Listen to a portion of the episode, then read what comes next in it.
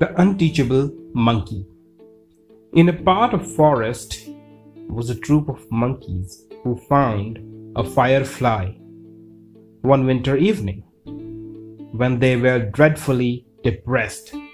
On examining the insect, they believed it to be fire, so lifted it with care, covered it with dry grass and leaves, thrust forward their arms, sides, stomach, and chests scratched themselves, and enjoyed imagining that they were warm.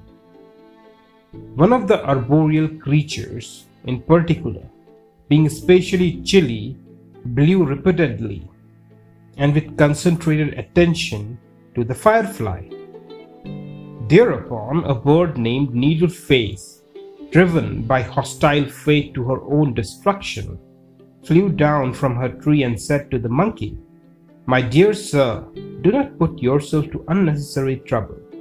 This is not fire, this is firefly.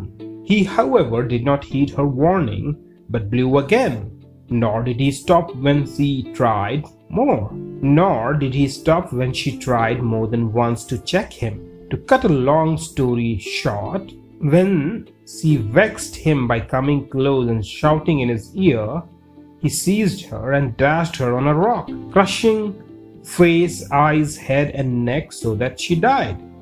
And that is why I say no knife prevails against a stone and the rest of it. For after all, educating minds unfit cannot rescue sluggish wit, just as house lamps wasted are set within a covered jar. Plainly, you are what is known as worse born. The technical explanation runs Sons of four divergent kinds are discerned by well trained minds, born and like born, better born. Lastly, worse born has their scorn. Born, the mother's image gives, like born, like father lives. Better born, more nobly acts, worse born, morally subtracts.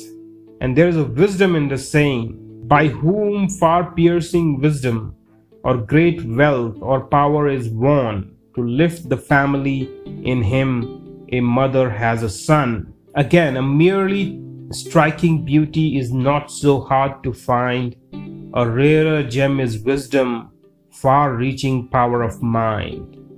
Yes there is sense in the story. Right mind was one and wrong mind two. I know the tale by heart the son in smoke made father joke by being super smart. How was that? asked Victor, and Cheek told the story of right mind and the wrong mind.